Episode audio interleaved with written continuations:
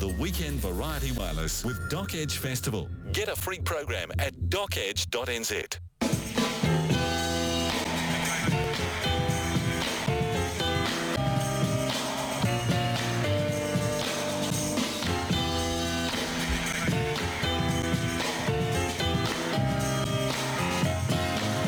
We are so all over the Documentary Edge Festival starting. Well, it started in Wellington already. You are so lucky at the Roxy Cinema. Uh, it's going till the twentieth of May, and at the Auckland's uh, Q Theatre, twenty-third of May till the fourth of June. We have double passes to give away to any documentary you want to go and see outside of the gala things where people walk on red carpets for some reason. I don't know why. Because uh, they're famous and stuff and they want to make a fuss. And that's fair enough. But if you would like to win a double pass to any of the documentaries at the Auckland sessions of the Documentary Edge Festival, give us a call now. oh eight hundred, eight four four, seven four seven. oh eight hundred, eight four four, seven four seven. Do it now. Welcome along to the Weekend Variety Wireless podcast and radio show. Coming up later this evening, Documentary Edge Festival directors of a thing called Let's Talk About Sex. Um, what do they call it? Something or other Housewives? I think that's it. Um, one of those people is uh, going to be on the show later on this evening, as well as the director talking about their movie Let's Talk About Sex. Wanting to be frank and sex positive, I think, although they're very, very anti-porn. We'll ask them about that. Jason Bonham, the son of John Bonham, Bonzo Bonham, the drummer from Led Zeppelin. He's doing a dedication show to his father's work and the works of Led Zeppelin. It's done with scholarship and it's done with love, and he's a great chat. He was fourteen when his dad died of drinking a distillery in one go. Um, how that affected him and what that was like growing up with people like Robert Plant um, and Jimmy Page, you know, popping around. Did he even know that they were in a band? Some of the answers you will find surprising. A fresh outsider this evening, Tupaia, the Tahitian man that joined James Cook with the Endeavour towards New Zealand and arrived at New Zealand. Boy, how that would have been different if Tupaia hadn't been there. Tupaia's amazing story, how he managed to translate uh, what the locals were saying, and it made such a huge difference to that Endeavour trip. Although there was plenty of blood and gore and hell that went on, even, well, despite the fact that they had someone who could understand, fair enough, what the locals were saying. That'll be after eleven o'clock. All right. Uh, we have uh, Damien. Hello, Damien. How are you, Mister Crane? Do you want to go to one of these Documentary Edge Festival things? I'd love to. I'd love to. I've never actually been to one, but I'd love to go. Oh, we'll get you a program as well. All right, oh, so you can you. pick out what you want. Um, it's you, from the twenty-third of May to the fourth of June, okay? No hoops to run through. I'm not going to ask you any um, crazy questions or anything. Yes, thank you. Can All I right. just uh, make a comment? Okay. I work, I work every Sunday, and I go home every Sunday night listening to your program. I absolutely love it. Absolutely love your Sunday night programs. Oh, that's very nice of you to say so. Thank you very much. You're very welcome. I drive a coach, and I have fifty people of tourists on board every every uh, Sunday, well, every day of the week, really, and um, I always have you going on the coach. So everybody, you've got people from all over the world listening to you every Sunday night. Jeez, you've just given me a sense of responsibility I don't feel I want. I just imagine I'm talking to one person, my mother. Very, very positive comments come out come out of it. That's why I leave it on that station. On okay. Station. Nice one. Okay. okay. Bye-bye. Thanks, Uncle Errol. Can you take him and get his details and make sure he gets a double pass to the Documentary Edge Festival in Auckland so he can go and see whatever he likes? Okay. I'll, um, I'll buy him a drink later. I owe Uncle Errol. I, uh, yeah, I'll just do that one. Okay. Uh, ten after eight o'clock. I have an announcement to make. This is a serious announcement. It's not an apology. Don't get ready for a Paul Holmes, I was tired and emotional moment. The New Zealand economy must be, I think, going as hot and as brilliantly as it possibly can. I don't think it could go any better. Forget Hong Kong. Forget Shanghai. Forget Silicon Stupid Valley.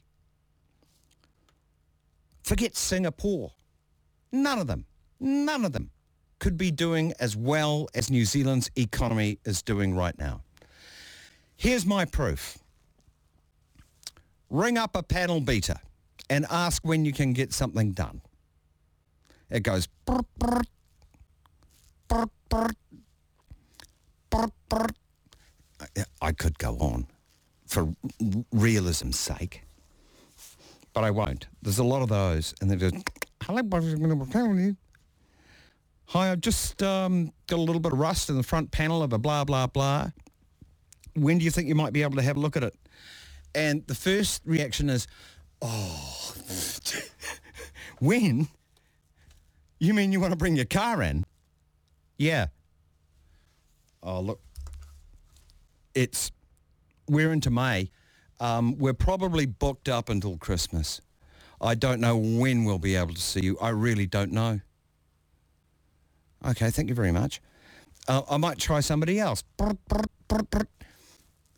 Can I bring my car in? Same thing.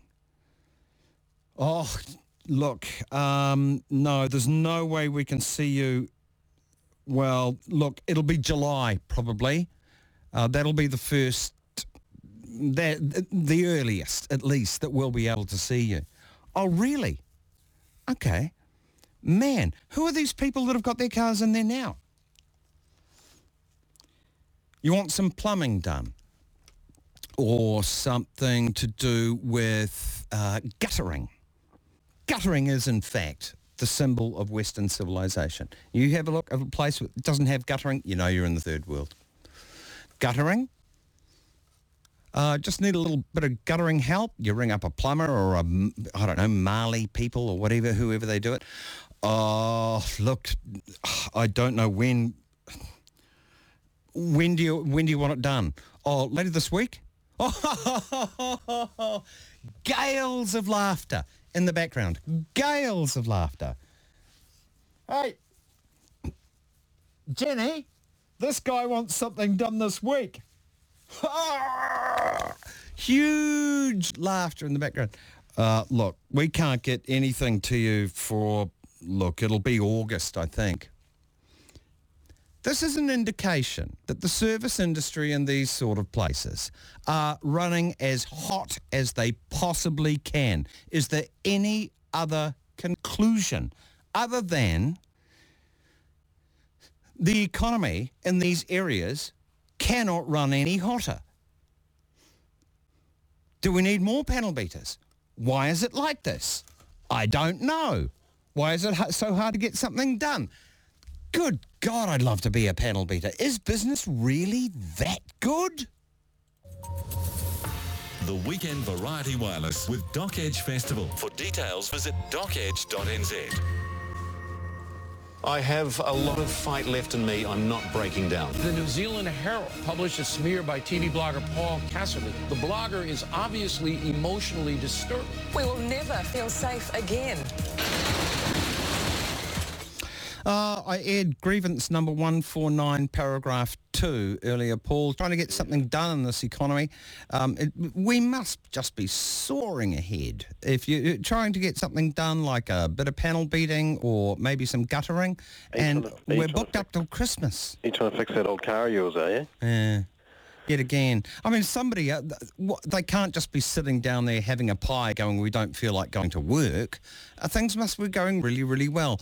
I don't think I'm the only person to experience this. Do, do you find this? It's, it's, you know, in the service industry, things that take um, skills and crafts, it's very hard, isn't it? Well, I'm a bit younger than you, Graham, so I haven't quite reached the grumpy levels that you're that you've seemingly attained at the moment. Which you're are not pretty, that bloody much they're younger. Pretty, they're pretty good. You, you don't you're, you? You're, don't. You're getting up there. And then another thing. you've, you've arrived. But you've got. You've arrived at full grumpy old bastard. I think I have, and I I think I'm fo- I've, I'm right. Uh, things have and to be going I'm pretty right. well. I think things. I think I'm right. Everything I see tells me I'm right. I'm right. Um, that well, apparently, apparently it is quite low. Uh, there is very low unemployment at the moment, so I guess that all adds together, doesn't it? A little we, bit. That's it. I know. I can go full Hosking now. I'll say, and that's all the fault of the Labour government. Why you can't get something done? We have such low unemployment, and there is such prosperity. I can't get my Ferrari fixed. Stick it, Jacinda. Yep. Yeah. No. It's. it's uh, yeah. That's right. Yeah. yeah. uh, I heard something, this, I just learnt of something today, actually. Uh, Paul's ringing in because he's infectious at the moment. I hope I haven't spoken out of school, Paul. No, I no, right? Just got a cold. And I know that radio studios are the worst place to go if you've got a cold because you breathe it all over the microphones and you yeah. touch it all over the headphones. And yeah, yeah. Blah, blah, blah. I mean, the, you don't want to see the yeah. combination of Sainsbury moustache and mucus. It's, it's not a good place. sight. Yeah. So God bless you for not turning up today, Paul. Um, I learned of something called Betteridge's Law of Headlines. Have you heard this? No, but it sounds good. You can Google it and it's right there. Um, if something has a question mark in the headline, the answer is, and this is quite a claim, always no. Mm-hmm. Which is pretty cool, actually. You know, you see a headline, uh, is Jacinda Ardern anorexic? Answer, no.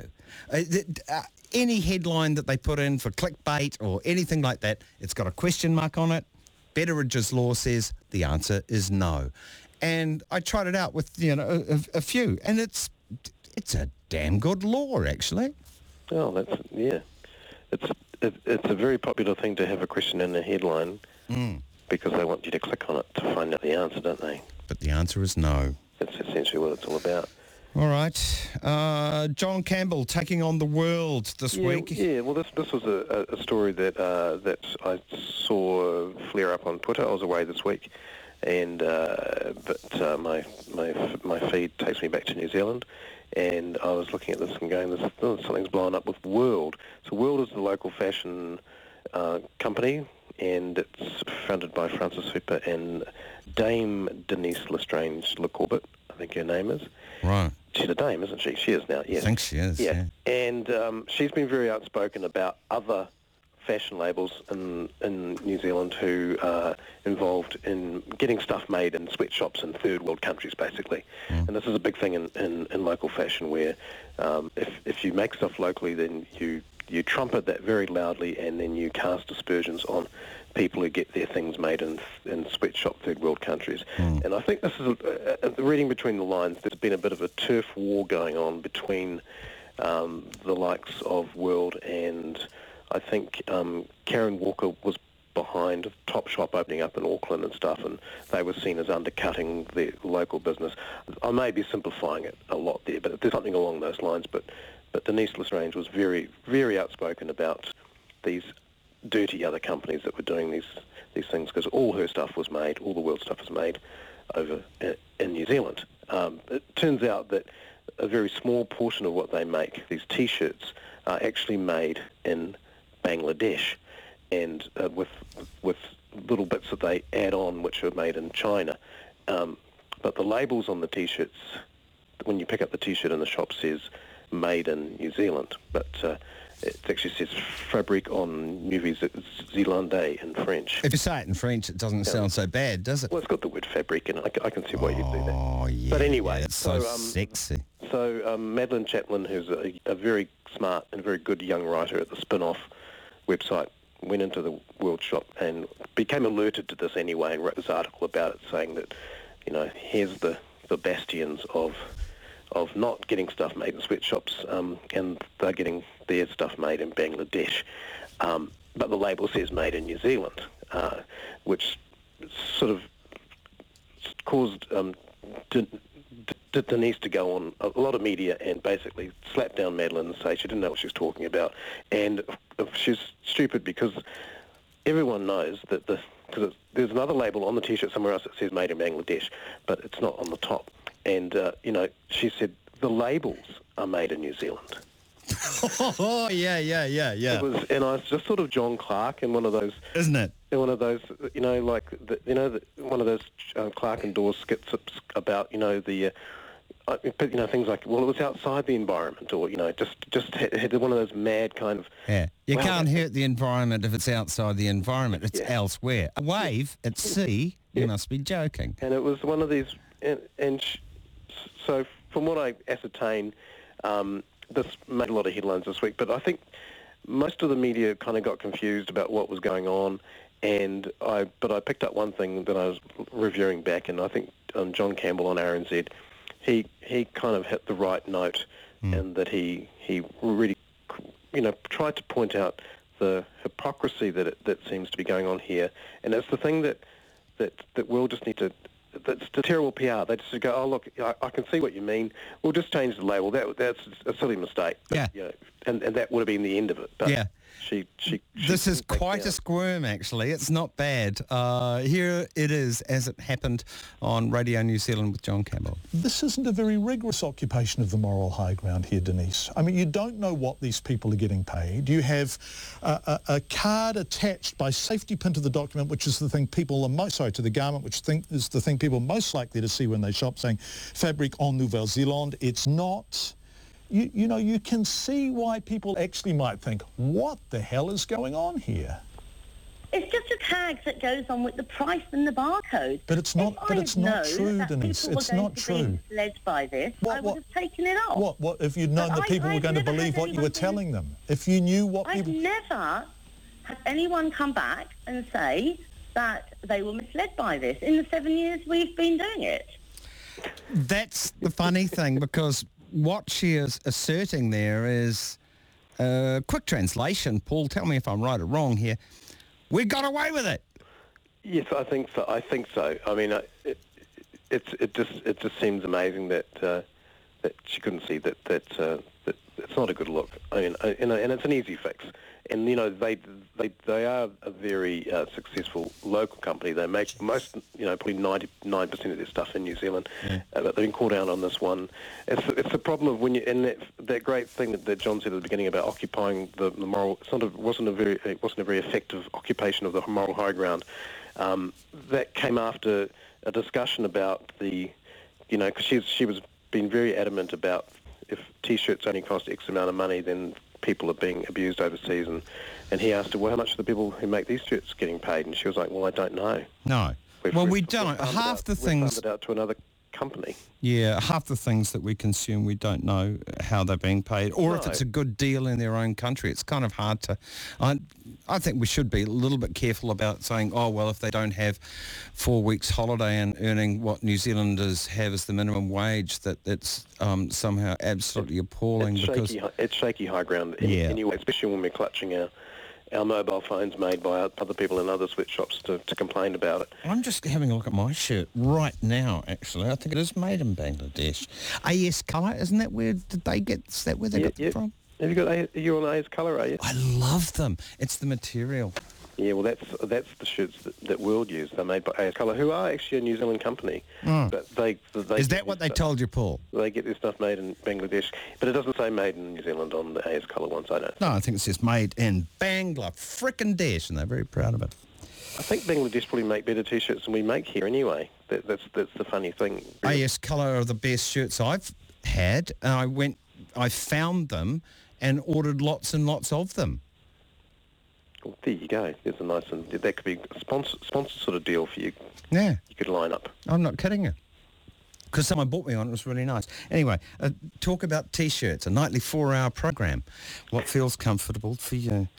Uh, the women's soccer team got equal pay. That is for the national representative status. Um, uh, good. I'm not decrying this. But I uh, just would like to say, don't use this as an argument. This was you. This was uh, from T V N Z this week, interviewing uh, one of our female footballers. It was about time they get the same deal as the guys. I think the women deserve the same amount as the men because they train just as hard as the men do. A lot of people train just as hard as a lot of other people do and don't earn the same money. Um, it's, I, it's Who was that, though? Who was that giving that quote? I, it was one of the New Zealand female footballers. Don't no, know okay, her name. Enough. I'm sorry. Fair enough. Yeah, don't know her. Um, yeah, was one of the representatives who's who are going to be on pay, um, on, on the same pay. On the face of it, it seems like a grand and good thing. So, should the All Blacks get the same as the women, or the women the same as the All Blacks in rugby? Well, they train as hard as, as they... Uh, they do train or, just or do as they, hard. Or do they? I don't know. Of course they should, but they, but they won't. I've got and, a fix. What's that? Go and watch them. Buy the jersey, get the season tickets, turn up to the games, follow them, love the game, and it will follow. I see, I see what you mean, yeah, yeah. yeah. Yeah, that's very well. I, I've got a better fix, though. Good. It's something that I think has, has been a long time coming, and that's mixed teams, half women, half men. Wow. There you go. That solves solves the whole problem. Oh, I'm not against that, although I find it really difficult to watch weaker people get really hit hard. Yeah, well, there, there is, there's always a downside to every great plan. Yeah, okay. No, that's an interesting thing. Why not? Maybe it will happen in the future and you will be regarded in the future as a prophet. Uh, let's talk about this Caliphate podcast. Oh, yes. Now, this is a, a this is a great a, a great uh, investigation. Uh, it's uh, it's a podcast that I've uh, it's a podcast within a podcast, if you like. And I found this by I've been I subscribe to one called The Daily, which is a New York Times Uh, roundup of, of news, which is a twenty-minute thing. It's a daily thing. It's pretty good. Um, and they have a spin-off um, podcast within that. It's called Caliphate, and it's it's a, it's a it's a series made by a woman called Rukmini Callimachi, who's who's been in, you know doing these articles on the Caliphate, and has been in. in Mosul, in in uh, in Iraq, and she's she's like been embedded with, with a lot of the the the, uh, the people going through and fighting ISIS and all that all that sort of carry on. She's been in quite a few places immediately after ISIS have just cleared out, and she's made these reports where she goes in and gets all their documents and takes it away and does this whole forensic thing of oh Jesus. Of, pasting together all the stuff that they, all their systems and all that sort of stuff. You know, it's kind of like, you know, when, when Nazi Germany fell, they when they found the documents of, mm. you know, the Nazis were very good at keeping documents about everything. But it seems that, that ISIS also, a lot of documents, a lot of little guides and kind of field books and all these things. Anyway, she's she's the go-to person for uh, for ISIS and is an amazing reporter. And this is this is her series on... as she's going in and, and talking to a lot of um, ex-fighters and stuff and and people who have been recruited by ISIS. Um, and this little clip we're going to hear now, this is a, a bit of her talking about, um, she's been finding her, her name come up on a lot of the online message boards that ISIS have where they, they, they're commenting about her. Mm. Okay. I've become a presence in their online chat rooms. They talk about my reporting, they dissect my tweets, they sometimes insult me, and these insults, if I can if I can just say so, sometimes are pretty funny. I think they figured out that I'm sensitive about my weight, so they sometimes call me Oink Meanie instead of Rukmini. It's Oink Meanie, like pig. Fat Machi. Oink Meanie, Fat Machi. I'm sorry to laugh. so, I'm laughing because I'm, I, I mean, there's something ironic about being fat-shamed by ISIS, you know? So, um, you know, they'll, they'll make jabs about how I've put on a couple of pounds based on my latest, you know, T V appearance. But then sometimes what they say is dead serious. So, for example, when I was in Mosul a couple of months ago, they started talking about how they were hoping that I would get killed in Mosul, just like the Kurdish journalist who was killed there at the same time uh, in the city. Hmm. Uh, but then, let's see, what are the others? Um, Do you have like a folder on your phone where you keep the threats? Is that what I'm looking at here? Yeah, exactly. One of them is a masked man who was holding up a knife that he's pointing towards the camera, and he said, um, under a picture of me, wanted to be killed, this crusader woman that refuses to join to Islam, Rukmini Callimachi. Please join to religion before beheading or truck from our soldiers of Islamic State. Okay, pretty explicit. Um, uh, so they so they created a channel where they're pretending to be me, and then they're pretending to post in this channel as me. And it says, I, I have to confess something here. I started covering ISIS because they are real men. I always fantasize about getting raped by them. That's all my fantasies. This is the sole reason I made multiple trips to Mosul just to get captured by ISIS so that they can uh, fulfill my desires. Yeah, Rukmini Callimachi. I love the, her joke about being fat shamed by ISIS. Yeah. That's, that's a bit of background um, to the series rather than the, the actual series. And, and the most compelling stuff I've heard, she tracks down um, a, a guy who was who had been brought in by ISIS, an American dude, and you know he he obviously was quite reluctant to talk, but she manages to get him to talk, and just getting behind the psychology of why people join and and, and how they. What they what they offered, what they promised, what happened when they got there to, to fight, and, and all that sort of stuff. It's really fascinating stuff. It's so hard to get good information from those areas because there's a very short queue of people lining up saying, "I'll do that." Yes, she's she's fearless. I mean, it's it's it's it's amazing the, the stuff that she was prepared to do. She's a fearless reporter. Um, it's called Caliphate. And if you just search for that in the, in your podcast searches, but uh, it's it's part of the Daily. It's it's a it's a real good one. Okay, nice call. Uh, we'll take a break. Come back shortly. More Media Stick with Paul Casserly. The Weekend Variety Wireless with Doc Edge Festival. Enter online for a V I P experience. Media Stick with Paul Casserly this week, phoning it in due to a virus or some infection. Always phoning it in, generally, Graham. Got some royal news just hot off the press. Ooh, ooh. Found man-eater Meghan's secret first hubby. This is this is big news. The hush-hush annulment. How she hid past from husband number two. Poor Harry will be husband number three. Oh, this, my God. This, this has just come out. I picked this up at the airport um, flying um, here from Houston the other day. Um, it's it's from a magazine called the National Enquirer, so it may not be completely one hundred percent accurate, mm. but uh, they have some great quotes in it, which are, you know, the usual sort of gushing things and observations. In fact, I think they have a body um, a body language expert. Body language expert Doctor Lillian Glass agreed that there's definitely tension between them ahead of their May nineteenth nuptials, noting Prince Harry's distant gaze and Meghan's rigid posture at the Anzac Day ceremony at Westminster. Doctor Glass told the Enquirer, his face is red, it's flushed, and he's got his jaw clenched. She's looking in the other direction and holding her purse tightly. Ah. That's not a good sign. Oh, jeez. Oh, that's fabulous. You just, you know, just one particular image uh, when they are saluting millions and millions of dead people. Yeah. And he's a redhead anyway, so he's a generally kind of a red complexion. Right. Like, he's gotten rid of the swastika garb, though, hasn't he? He, he did yeah. that on a Friday night once for a bit of a laugh. Yeah, Harry the Nazi was the headline on the Sun for that one, which is quite pretty funny. Is he a Nazi? Of course he's not. Who, who do we go for? That's right. Betteridge's Law of Headlines. Question mark equals is no. Is he a Nazi? No. Okay. All right. So and, uh, I was just looking through the Voyager uh, awards. You know, the there was the Media Awards on... on the weekend, um, that they used to be the Canon Awards, I think, and maybe it was the Qantas before that.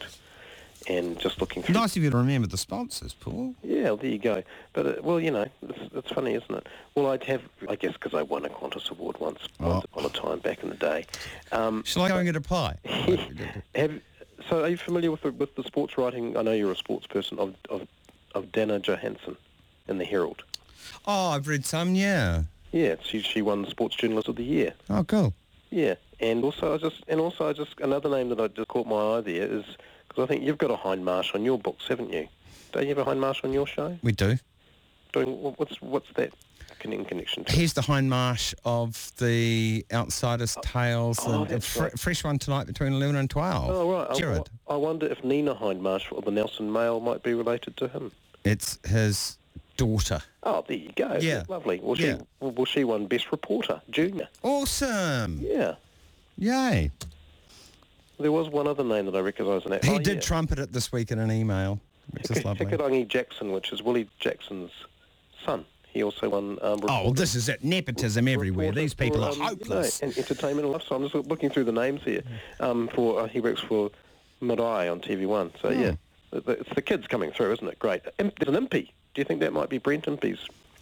Tasha Impey. The Nepotism Awards twenty eighteen, yeah. would be yeah, anyway. cool. These people are clearly untalented and are just given uh, prizes because they have famous parents. That's right. Carlton Pearson. Who the hell is he, okay. Paul? Carlton Pearson. I first came across him on a this... So have we, we've got two clips to play for this one, eh? Mm-hmm. Yeah, so I uh, first heard about him listening to another podcast on N P R, and he's an evangelical bishop who... It's a, it's a fascinating story, and I think this little clip here just gives us a little synopsis without me babbling on too much. Okay, here we go. This is Triner. Can you hear me okay? Yes, I can. What were your in-laws doing in the building? This is the Larry King show, the day after the Oklahoma City bombing in nineteen ninety-five. His guests are a young couple, the Triners, who lost their relatives in the bombing, and a young charismatic preacher. Joining us from Tulsa is Reverend Carlton Pearson, who spoke at yesterday's very moving prayer service. What do you say to people like the Triners? Well, Brad already mentioned his faith in God, and um, I said yesterday that experience is not only what happens to you, but what you do with what happens to you. Carlton Pearson, at the time that he talked to Larry King, was a rising evangelical megastar, a Republican activist who prayed in the Bush senior White House, a guest on the seven hundred Club, host of a national T V show. He traveled all over the world in charter jets, lecturing to fundamentalist gatherings. But at the height of his popularity, he became involved in a scandal. Though not the kind of scandal that you usually think of when you hear the word scandal. He didn't have an affair, didn't embezzle money, he didn't admit an addiction to prescription painkillers. No, no, none of that. He stopped believing in hell. And what happened to him next was the kind of thing that happens from time to time here in America. Even now, he became a heretic. A heretic. A heretic, right. A heretic, so he stopped believing in hell. What about and, the heaven bit? Well, no, he still, he still believed, he, you know, he, obviously, I don't know. He stopped oh, believing in hell. Okay. And it, the, this, this, the reason... half-assed approach to the subject, really, yeah, isn't it? But yeah, anyway, carry on, Paul, anyway, sorry. He, anyway, he, he, I mean, he, he, he came to this conclusion. And there's now a new film on Netflix called Come Sunday, which which you can watch on, on Netflix, which which tells the story. Um, and, the, and the film is actually, I think, one of uh, This American Life. It's like a, it's a This American Life production. But anyway, it's it's a great story. Um, the guy was watching the coverage of, I think, post-Rwanda mm. and starving African, these children who were like left over and, and flies all over them. And the, well, he describes this, Paul. Should we should he, we play that audio? So this is the mo- he, so he was watching that on T V, and that's when he had his epiphany. Okay, here it is. They reach for their mother's breast, and the mother's breast looks like a little pencil hanging there. I mean, the baby's reaching for the breast. There's no milk. And I, my little fat-faced baby and a plate of food and a big screen television, and I said, God, I don't know how you could call yourself a loving, sovereign God and allow these people to suffer this way and just suck them right into hell, which is what was my assumption. And I heard a voice say within me, so that's what you think we're doing? And I remember I didn't say yes or no. I said, that's what I've been taught. We're sucking them into hell. I said, yes. And what would change that? Well, they need to get saved. And how would that happen? Well, somebody needs to preach the gospel to them and get them saved. I suppose you could call that progress of some sort from his... Yeah, yeah. I mean, well, this guy's making a lot of money as a as a, as a, as a Pentecostal minister mm. and literally believed what he believed and then had this epiphany of, of sorts, and then his he lost his he lost his whole congregation immediately because people don't like the people in that world don't like the idea that there isn't a hell. Mm. that you go to if you don't become a Pentecostal. Yeah, yeah. It kind of uh, defeats the purpose, really, yeah. of going to heaven. Yeah, but it's, uh, it's a fascinating story. It's a, it's a great podcast, but it's uh, okay. a good movie too. Um, Come Sunday on Netflix. Right. Another um, factual documentary in so many ways, very, very enlightening. Uh, we've... mentioned it previously, both yourself, Paul, and uh, Tamar Munk. It's coming out in dribs and drabs, uh, episode one, two, three, and now episode four of Philomena Kunk and her look at Britain.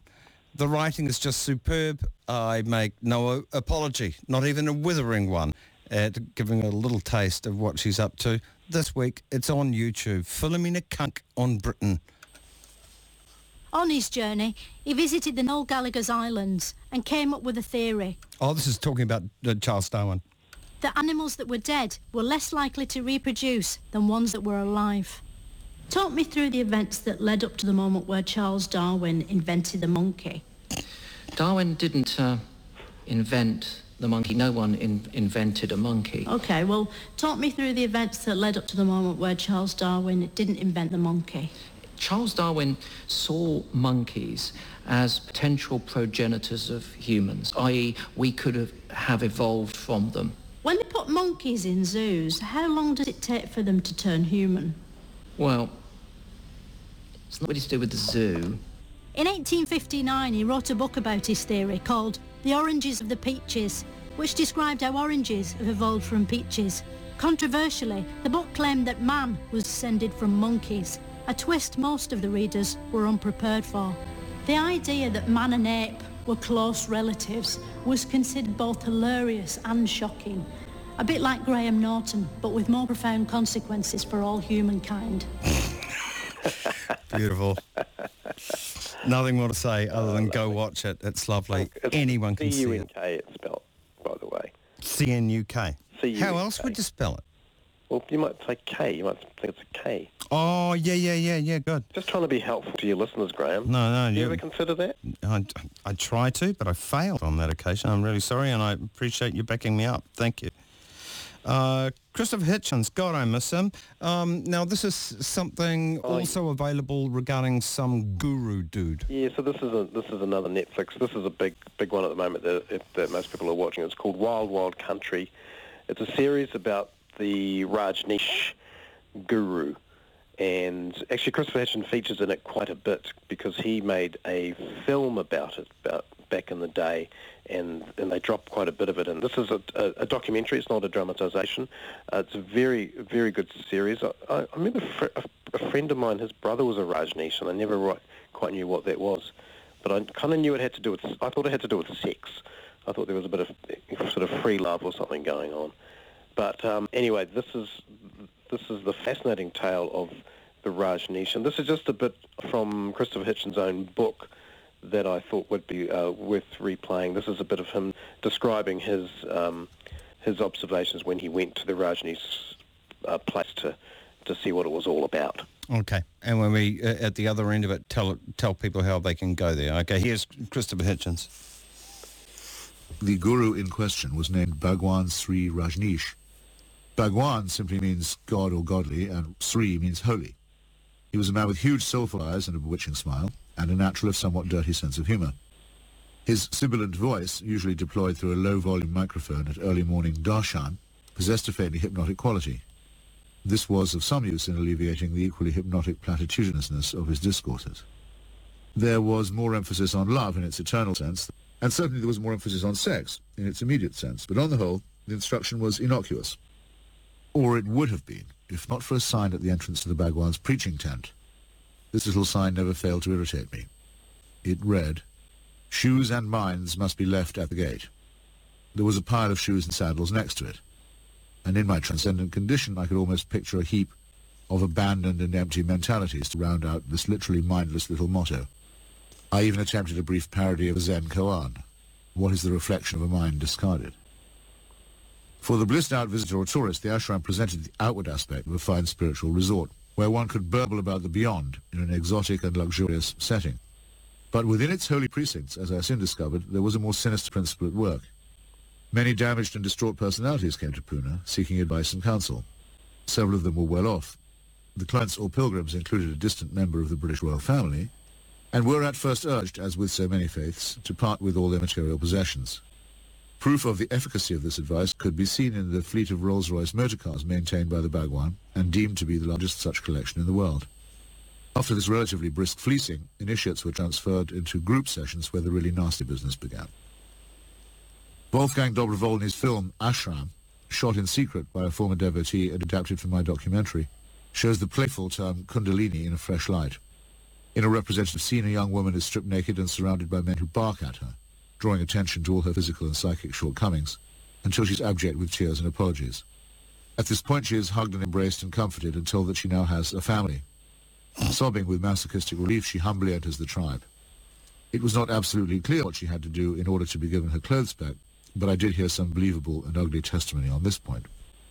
Ah, nice one, Christopher Hitchens. That masochistic sort of relief that he talks about. And so much part of these things, um, someone, I think it was uh, Chris Morris, uh, put it uh, very succinctly, uh, that sense of euphoria you have when you stop vomiting. Yeah, yeah.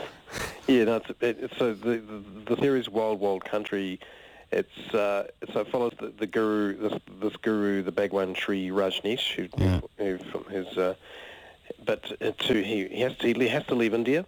He goes to because he he's, someone bomb tries to bomb him or something. So uh, this is it starts off with him building this big commune in Oregon, which of course to to the horror of the local farm, you know the the the, the farm people, and, and their horror just grows by the day, and it's a it's a fascinating uh, documentary. Okay. Uh, just on iTunes things? It's on the Netflix.